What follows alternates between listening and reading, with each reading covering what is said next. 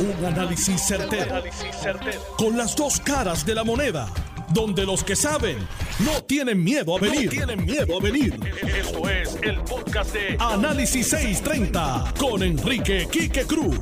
Buenas tardes, mis queridas amigas, amigos. Hoy desde las 7 y 30, Noti1 en una programación especial. Va a estar cubriendo, auspiciando y transmitiendo el gran debate que se lleva a cabo hoy a través de Noti 1630 y iba a estar mi querido amigo Jerry Rodríguez, que las preguntas que hace Jerry son así como, como flechas en el corazón, pero muy acertadas y muy buenas.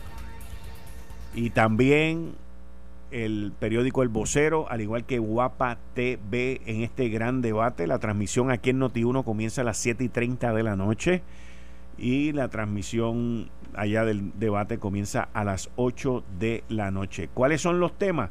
Visión de gobierno, corrupción, desarrollo económico, la deuda pública, el estatus, que los populares le tienen pánico al estatus, y la educación. Así que vamos a ver, estaremos pendientes, lo estaremos escuchando y lo estaremos viendo para traerles el análisis completo mañana, mañana.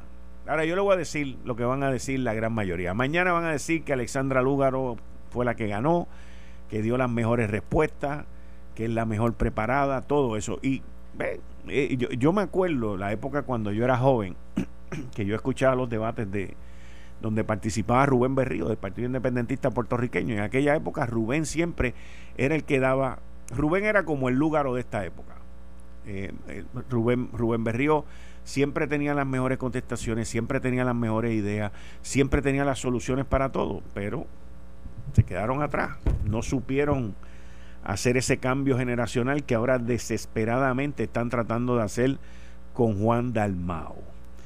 Este debate va a ser interesantísimo eh, y ¿qué yo espero del debate? Pues mire, yo espero que en el debate eh, hay seis candidatos, de los seis, cinco le caigan encima a Pedro Pierluisi.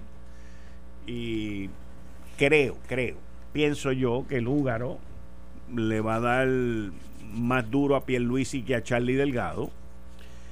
Eh, y los demás, pues, seguirán su camino por ahí inadvertido. Pero vamos a ver. A mí, bueno, vamos con el próximo tema. Puerto Rico se ha visto estremecido por este agente del Departamento de Corrección, Pedro Montes, quien todavía está por la libre, quien la policía de Puerto Rico tiene un mega operativo para dar con él, mató a su ex en Cuamo, mató a un compañero de trabajo y mató a la vecina frente a su hijo por unas disputas que había tenido con el terreno y luego se fue a la fuga. Esto demuestra el estado crítico de salud mental en el cual vivimos en Puerto Rico. Hoy, en Lo sé todo, tuve la oportunidad de, de ver, comenzamos con un video, señores, de una señora que entró a la casa de su suegra que estaba cuidando a su nieto y la que entra agresivamente es la mamá del, del nene, que obviamente se ve la situación, un problema y unas imágenes bien delicadas, pero se ven los problemas sociales que hay en Puerto Rico, el abuso contra las personas mayores, la agresión contra las personas mayores, los problemas de salud mental.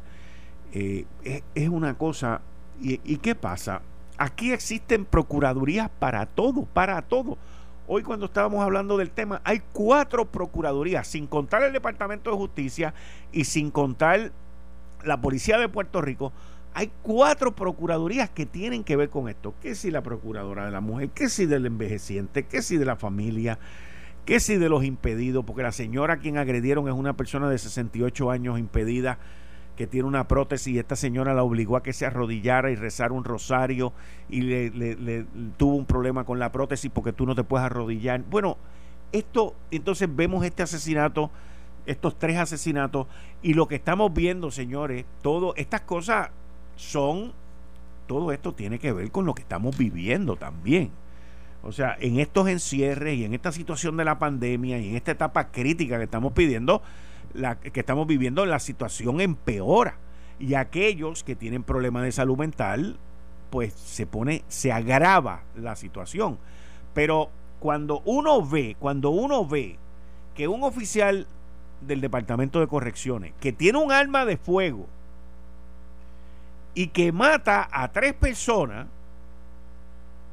y no le voy a poner la etiqueta a ninguno de los asesinatos, para mí fue asesinato 1, 2 y 3, ¿ok? Porque rápido vienen a etiquetar las cosas. Yo me pregunto, ¿qué hace el Departamento de Corrección?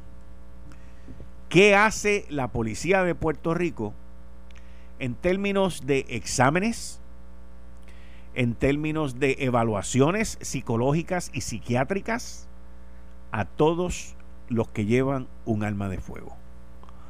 Este tema, en específico con la Policía de Puerto Rico, yo lo había tocado hace mucho tiempo y la Policía de Puerto Rico al día de hoy todavía no tiene suficiente psiquiatra y no tiene suficiente personal para atender a los poquitos policías que quedan en la Policía de Puerto Rico. Y en esa época, cuando yo tocaba ese tema, ni tan siquiera se me había ocurrido hablar del Departamento de Corrección. Y en este gobierno de Puerto Rico, tanto popular como PNP, hay tanto y tanto y tanto dinero. Hay tanto y tanto recursos que se pierde en Pamplina y no en las cosas que son necesarias para los hombres y mujeres que llevan una placa y un arma de fuego encima. Estos son evaluaciones que se deberían estar haciendo anualmente mandatorias. No importa si tú estuviste en un evento o no estuviste en un evento. De lo que estamos hablando, mis queridas amigas y amigos, es que no estamos pendientes. Los que corren estos departamentos no están pendientes. Están envueltos en lo que yo llamo el blender effect. El efecto de los Terizer.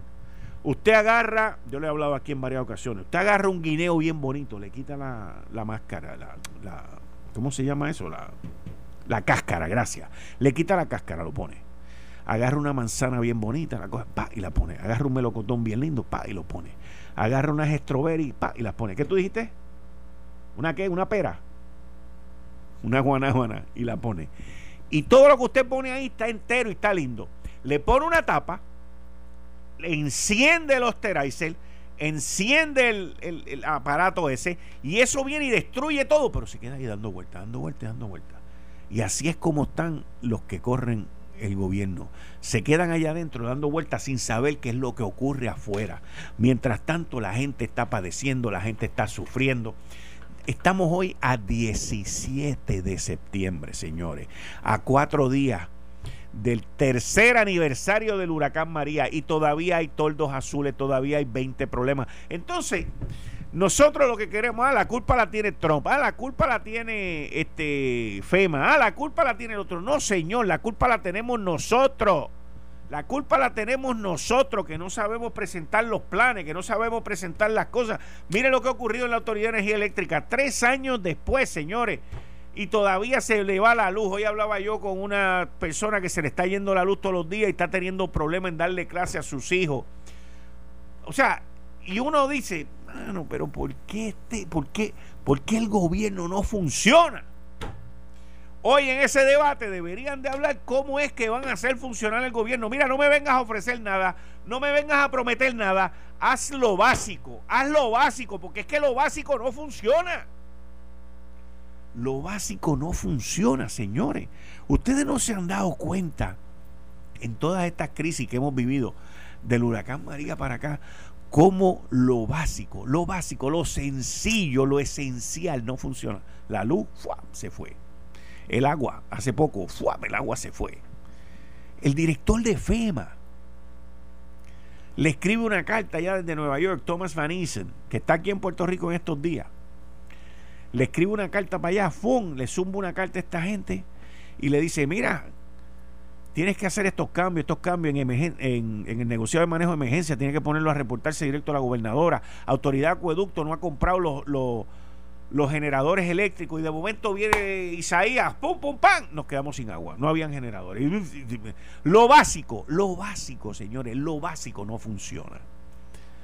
El gobierno, y esto no tiene nada que ver con populares ni PNP, por favor, no me malinterpreten, esto no tiene nada que ver con eso, esto tiene que ver con la base que está ahí, que no funciona, no funciona.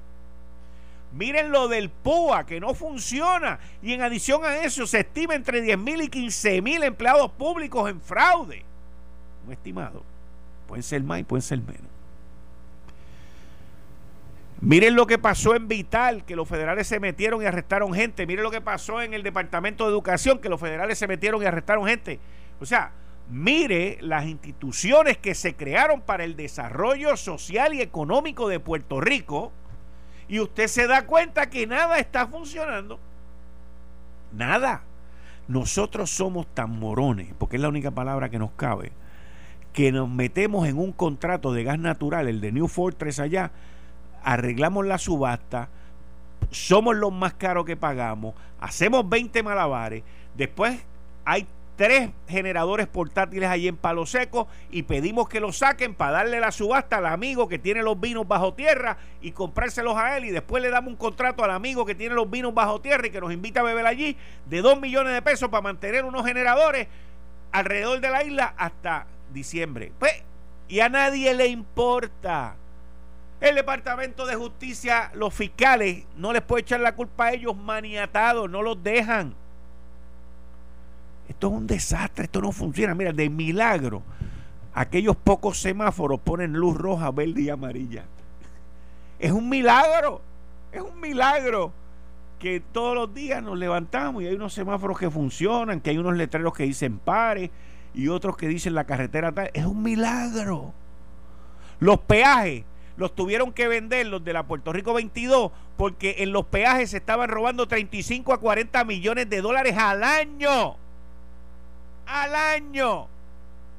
La policía de Puerto Rico en el año 2000 tenía cerca de 21 mil empleados, 21 mil agentes, entre agentes, empleados.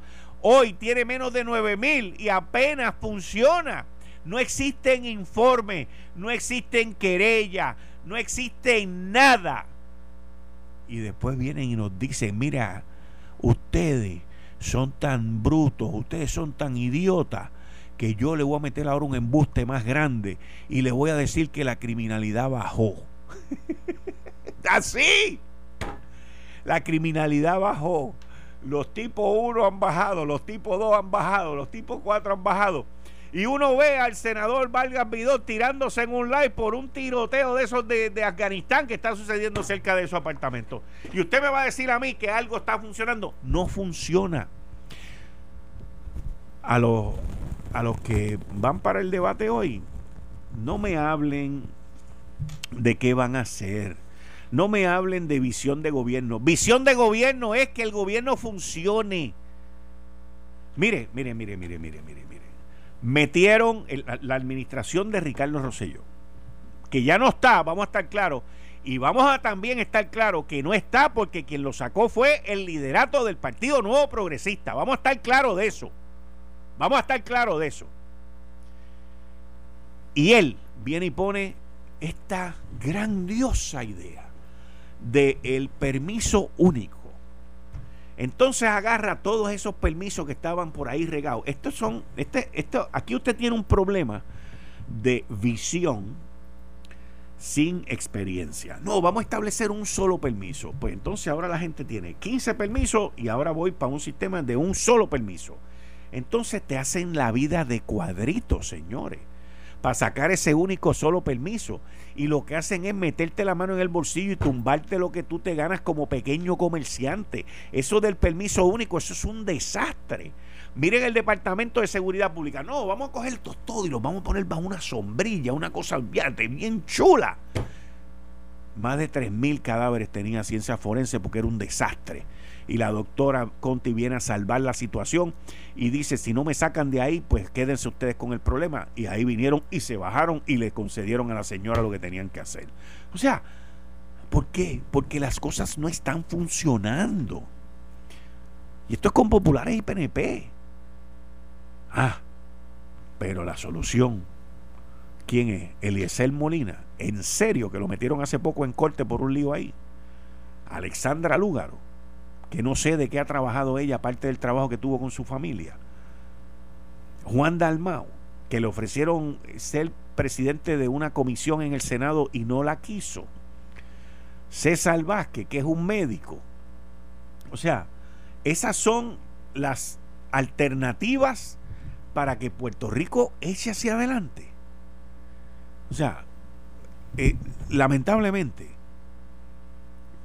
lamentablemente, señores, tenemos un problema serio. Tenemos un problema serio. Y yo no estoy diciendo que Pedro Pierluisi sea la última Coca-Cola en el desierto. Usted juzgue por quién usted quiere votar. Pero usted mire a cada uno. Oiga, mire, mire el resumen. Mire el currículum vita. Miren lo que han hecho esa gente con su vida. Miren lo que han hecho. Porque ahora mismo hay un batacumbele por la nominación de Osvaldo Soto al Contralor, ¿verdad? Pero compare eso con la nominación de Alexandra Lugaro a la gobernación, compare eso con Juan Dalmau, compare eso con el doctor César Vázquez, compare eso con Eliezer Molina. O sea, compárelo, compárelo. Compárelo con Charlie Delgado y compárelo con Pedro Pierluisi. Y pídale usted a los medios, donde sea, yo quiero ver el currículum vita de cada uno de ellos. Yo quiero ver el currículum vita. O sea, currículum vita es como es un resumen de la vida. ¿Qué tú has hecho con tu vida? Aquí en este micrófono, en la elección pasada, en la primaria del Partido No Progresista, yo le dije a ustedes y me fui hasta el cuello con Héctor El Marrón Torres que Ricardo Rosselló no tenía experiencia, que no tenía experiencia de vida. Contra, y el tiempo me dio la razón. Esto no se trata de que yo quiero ser, de que yo quiero volar y me voy a trepar en el yuki y me voy a tirar por ahí para abajo porque me voy a matar. Y eso es lo que le ha pasado a Puerto Rico. Eso es lo que le pasa a Puerto Rico. Ah, aquella persona es la que me habla más lindo. Ah, esa, persona es inteligente. ¿Y quién soy yo para evaluar que alguien es inteligente o no? ¿Quién soy yo? Bueno, si aquí viene un médico especialista en algo, como ayer tuvimos el doctor Más del Hospital Lima San Pablo en Cupey, y el individuo me empieza a hablar, yo no puedo decir que esa persona es lo más grande del mundo y que como maneja un centro de rehabilitación, pues puede rehabilitar a Puerto Rico como gobernador. O sea, cada cual tiene que ir en, su encasillado. Y el doctor Manuel Más es uno de los duros en rehabilitación ahí en ese centro. Pero lo que quiero decir es que cada cual tiene que ir a donde va. Y toda aquella gente que quieren aspirar a ser gobernante, nosotros ya no nos podemos dar el lujo de poner a alguien sin experiencia, inepto, fracasado, a que venga a gobernar a Puerto Rico porque aquel, aquel, el otro y la otra no me gustan. No puede ser así. No puede ser así. Eh, estás escuchando el podcast de Noti1. Análisis 630 con Enrique Quique Cruz. 5 y 38 de la tarde de hoy, jueves 17 de septiembre del 2020. Tú estás escuchando Análisis 630. Yo soy Enrique Quique Cruz y estoy aquí de lunes a viernes de 5 a 7. Los jueves empezamos ahora con Atilano Cordero Vadillo. A las 6 de la tarde se nos une la licenciada Zoraida Buxo. A las 6 y 30 se nos une el economista Antonio Rosado y a las 6 y 50 voy a estar con el psicólogo, que después de eso yo necesito, mira, un, un zen. Atilano. Buenas tardes, Quique. Buenas tardes, ¿cómo tú estás? ¿Estás bien? Hay que darle gracias a Dios. Buenas tardes, Quique, y buenas tardes, nuestra distinguida radio audiencia. Y como todos los jueves, sabes que para mí es un placer y un honor estar compartiendo con todos ustedes. Quique, hoy voy a hacer una pequeña reflexión sobre eh, el editorial que escribe el Nuevo Día hoy, eh, que lo titula Los fraudes contra el PUA reflejan la quiebra social. Y voy a también hacer, eh, intercalar una, una parte de tu columna, que estuvo muy buena, que salió el miércoles, investigar o ser cómplice de la corrupción. Sí, yo creo que eh, voy a citar primeramente algunos fragmentos del editorial del Nuevo Día de hoy que está en la página 42 y cito el gobierno informado que ha detectado cerca de 100.000 casos de fraude del PUA. Un fondo federal de mitigación de la pandemia del COVID-19. Estas no son cifras ni alegaciones menores. Por el contrario, confrontan a nuestro país con la fragilidad de nuestra madera social y su reflejo en nuestras familias e instituciones. Estos actos altamente reprochables despojan de fondos esenciales a personas con necesidades reales que buscan sustento legítimo en estas circunstancias pandémicas y laceran más la imagen puertorriqueña ante el gobierno federal y otros sectores importantes que nos observan. Yo voy a citar el principio de este editorial, el subtítulo, y dice ese subtítulo, lo que más desgarra del voluminoso cúmulo de fraudes al programa de asistencia de desempleo pandémico, PUA, es el lamentable retrato de quiebra social en que se coloca a Puerto Rico y a su gente. Estamos ante una bancarrota moral con resultados deplorables. Yo le digo a mis amigos del Nuevo Día que para mí el más grande ejemplo de quiebra social lo están dando algunos políticos inescrupulosos que están acusados de corrupción y otros de malas administraciones en sus agencias. Y esas acciones de estos políticos inescrupulosos y malos administradores traicionan el más digno ejemplo que es la honestidad. Y ese es el ejemplo que le estamos dando a nuestros ciudadanos. Ese es el ejemplo que le estamos dando especialmente a nuestros jóvenes de estos políticos. Estos son los que están traicionando. Yo opino que este fraude se tiene que investigar y que se castigue al que se haga culpable. Y yo, como siempre, aquí que tú sabes, tengo mucha fe en los federales y los federales están ahí envueltos. Y con esa fe que tengo en las investigaciones federales, y yo espero que estos actos de robo y corrupción no queden impunes y que los culpables sean encarcelados para dar un ejemplo que la impunidad no reina en Puerto Rico. Cito un párrafo de tu columna de el miércoles.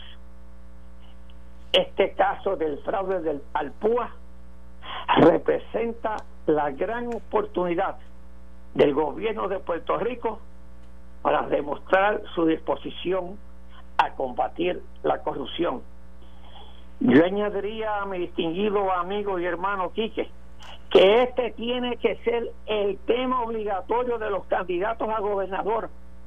¿Cómo nosotros vamos a limpiar la imagen del gobierno de tanta corrupción y tanto pillaje que nos está haciendo tanto daño, tanto en Puerto Rico como en los Estados Unidos? Y yo creo que de ahora en adelante tenemos que vigilar a los candidatos a la gobernación, como tú bien dijiste, que este sea el tema principal. Estoy de, acuerdo contigo y obviamente, o sea, con aquí el issue no es de sueños, ni de puentes, ni de brigadas, ni de ni de ni de vivienda, ni de nada. Aquí es cómo tú vas a hacer que el gobierno funcione, porque lo que lo que estamos viendo, Atilano, es eh, que hay han habido en los últimos 20 años tantos casos de corrupción y acusaciones que el empleado de que está por debajo, el de media fila, ¿ok? Dice, pero si aquel está haciendo su tumbe, ¿por qué yo no? Estoy hablando del empleado del gobierno, by the way. Sí, sí, yo sé, yo sé lo que tú quieres decir. O sea, y, y yo he visto en este proceso de de los del CARE Act, del, del CARE Act, de los dos mil y pico de millones de pesos, de los dos mil doscientos cuarenta millones de pesos, yo he visto, he hablado con personas que han tratado dentro del gobierno de poner órdenes, de, de, de hacer 20 malabares para esta pandemia y empleaditos y empleaduchos y empleadotes de otros lugares en el gobierno bloqueando eso. Lo bloquean porque se lo quieren dar a alguien que conocen. a cambio de una plantita eléctrica, de una vaina. O sea, son unas cosas que, tú dices, pero ven acá, mano, ¿qué es esto? Esto es escandaloso. Y, lamentable, y lamentablemente, ese es el ejemplo que nosotros le estamos dando a nuestra juventud. Y ese, ese ejemplo nosotros tenemos que detenerlo. Porque entonces si se nos ah, entramos en la corrupción si no si aquí no hay consecuencias. Y, y lo que está pasando últimamente que la consecuencia en Puerto Rico no llega. Mírate mírate aquí que yo quisiera tocarte un poquito brincar el tema. Mírate el tema hoy que voy a hablar de los atornillados de los atornillados pero mírate mírate mírate yo estaba sacando los números de jueces, de jueces y fiscales, ¿ok? Tiene 50, entre jueces y fiscales, tiene 52 plazas vacantes. ¿Cómo nosotros vamos a combatir el crimen aquí con 52 plazas vacantes de jueces y fiscales? Y, eso es para nombrarlo ahora, ¿Y por qué esto no se nombró anteriormente cuando se vencieron esas plazas? ¿O era que están esperando solamente a ver si la gobernadora iba a ser reelecta nuevamente para entonces seguir? ¿O como ella perdió, entonces está atornillando a sus allegados? Pues eso para mí, con todo el respeto, eso es corrupción profesional. ¿Por qué no se llenaron esas plazas? ¿Por qué? ¿Cuál es el problema? Porque, oye, oye, cincuenta y pico, cincuenta y tres entre, entre, entre fiscales son 23 jueces municipales, dos jueces de apelaciones, ¿ok? Y 26 fiscales. ¿Cómo existe? ¿Cómo, ¿Cómo se van a llevar los casos en Puerto Rico si hay 26 plazas vacantes de fiscales? ¿Cómo la policía de Puerto Rico va a trabajar una investigación sin fiscales? Que para mí eso se llama corrupción profesional. Y entonces están atornillando a los amigos, a los que ayudaron a la campaña, a los que estuvieron, y eso yo no lo digo que hacen solamente esto, porque también los populares lo han hecho, ¿sabes? Pero nunca se ha visto este cúmulo tan grande que de momento vayan a la legislatura cincuenta y pico de, este, de plazas vacantes. Eso es sin contar las procuradores de relaciones de la familia, que hay cuatro plazas. Registrador de la propiedad, que eso siempre está atrás, quedan dos plazas. Junta del Gobierno de la Universidad tiene una, dos, tres plazas. La Junta de Subasta tiene una plaza. Y por ahí el, la Junta del Instituto de Estadística está vacío. Pues yo no. ¿Y cómo que se administra este gobierno? Eso es mala administración. Eso es corrupción administrativa. Y eso, gracias a Dios que ahí están las elecciones y el pueblo, como tú dices, que el pueblo elija y nos diga cuál es el problema. Estoy de acuerdo. Estoy de acuerdo. Entonces, dime, entonces encima de eso, nombramos eh, un contralor. Vamos a poner el contralor. Mira, el, contralor de Puerto Rico, ese no es, no es para nombrarlo ahora. Oye, que se deje vacante y después el gobernador eh, que venga, que lo nombre, que lo nombre y que se busque, mire, un contralor de verdad que no esté amarrado con nadie políticamente. Yo creo que esa posición, Quique, se debe, esa especialmente, que es por 10 años, y en verdad que es la que investiga a las agencias del gobierno, se debe hacer una, una petición pública. Y yo creo que, como hacemos nosotros, como hacía tú en tu compañía y yo hacía en la mía, poníamos un anuncio en el periódico, se solicita cargo de Contralor de Puerto Rico. ¿Cuáles son los requisitos? Bueno, pues le ponemos que sea contable, con licencia de CPA, ¿ok? Cinco años de experiencia en auditoría corporativa. Y esos requisitos tienen que cumplirlos. Pero no es porque sea ayudante de la gobernadora o del gobernador, o que sea PNP o sea popular. Y ese es el problema que tienen nuestras instituciones. Y por eso que hay tanta corrupción, porque nosotros mismos somos el que iniciamos el germen de la corrupción y ahora estamos cosechando y estamos criticando lo que hemos sembrado durante todos estos años. El germen de la ineptitud también y de la vagancia y de la vagancia. Todos esos gérmenes, todos esos gérmenes están unidos ahí. Chacho, están, están contaminando esto aquí. Ah, pues, entonces, entonces, ¿quién sufre? Nosotros. La gente que necesita. Uh, bueno, y los que pagamos contribuciones, que ponen nuestros fondos y, y los malgastan, malos administradores. Pues, porque no, no hay, oye, tú tienes que tener, tú tienes que ser profesionales. Tú sabes que eh, en nuestra, en nuestras empresas, nosotros decíamos, tú tienes que ser tan bueno como la gente buena que tenga a tu lado. Y, y para tú ser bueno, tú tienes que buscar gente mejor que tú. Y eso es así, pero eso en el gobierno no existe. No existe. Ahí es el donante, ahí es el que te ayuda. ¿Ok? Ese es, esos son los principales requisitos.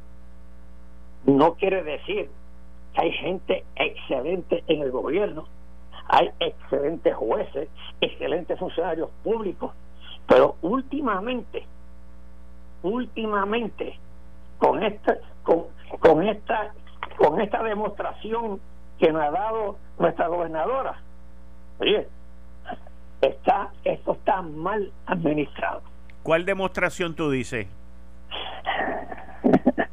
la demostración que dejó cincuenta y pico de de este de plaza para nombrarla ahora y la misma y la misma demostración del contador este, de Puerto Rico.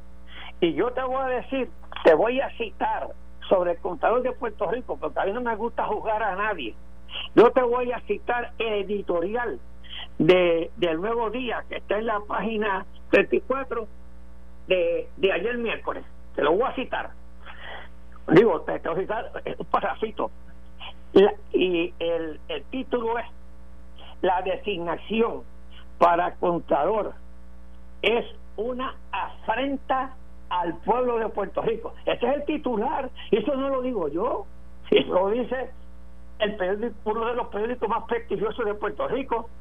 La gobernadora Wanda Vázquez tiene la obligación con el pueblo y las instituciones de nuestro país de retirar la errada e irrespetuosa designación de Osvaldo Soto García como contador de Puerto Rico una posición de rasgo constitucional por el cual el nominado claramente carece de las credenciales. quiero decirte que todavía, después de este editorial y después de casi todo, la gente, de todas las columnas que yo he visto en el periódico, todavía yo no he oído, todavía yo no he oído la voz firme y contundente del presidente del Partido Nuevo Progresista, Pedro Pierluisi, decir que está en contra de ese nombramiento. No lo he dicho. Ah, ya, ok, ok, ok, eh, eh, ok, te entendí. Sí, sí, sí, sí, sí, no, no, no fue contundente lo que tú dices. Sí, no fue contundente. El nuevo día fue más contundente. Oye, la, y vuelvo y lo repito, la designación para Concaror es una afrenta al pueblo de Puerto Rico. Oye, con ese titular ya yo hubiese dado unas declaraciones. Yo estoy de acuerdo con el nuevo día. Eso es una afrenta para el pueblo de Puerto Rico. Pero no lo ha dicho. Y la gobernadora dijo hoy que no lo va a retirar, ¿oíste? No, sigue con él. Lo sigue. es que la gobernadora lo va a seguir cargando hasta, hasta la muerte. Ella no va a dar su brazo. Ella no tiene nada que perder aquí. El único que tiene que perder en estos momentos con esa nominación es el licenciado Pedro Pierluisi. Es el único. Ella no, ella no tiene nada que perder, ya ella perdió. Y tú entiendes que con lo que él dijo, de que no tiene las cualidades, de que cuando yo sea gobernador voy a escoger mejor gente, de que no tiene las calificaciones, que eso no es suficiente. Claro, eso no es un líder. Un líder tiene que ser firme, como es usted cuando está hablando ahí. Usted es un líder, eh, cuando usted comienza su programa. Usted comienza con ese ña, ña, y esa gandería. Usted comienza firme su programa y cuando yo voy aquí a hablar, igual, los líderes tienen que ser firmes para tener credibilidad. Eh, en otras palabras, yo entendí que él está de acuerdo también con esa nominación. Ah, eso fue lo que tú entendiste. Pues claro, ¿qué tú entendiste? Si el hombre no es contundente, dice, bueno, pues estará de acuerdo y, y, y, a ver si lo y a ver si en el Senado allí lo aprueban o, o tendrá algo por ahí también el rescordo pero él no fue contundente el único que ha sido contundente aquí hablando es todos los analistas y, y el editorial del nuevo día, en su opinión, es el más contundente. Esto fue el, podcast de Notiuno. Análisis 630 con Enrique Quique Cruz. Dale play a tu podcast favorito a través de Apple Podcasts, Spotify, Google Podcasts, Stitcher y notiuno.com.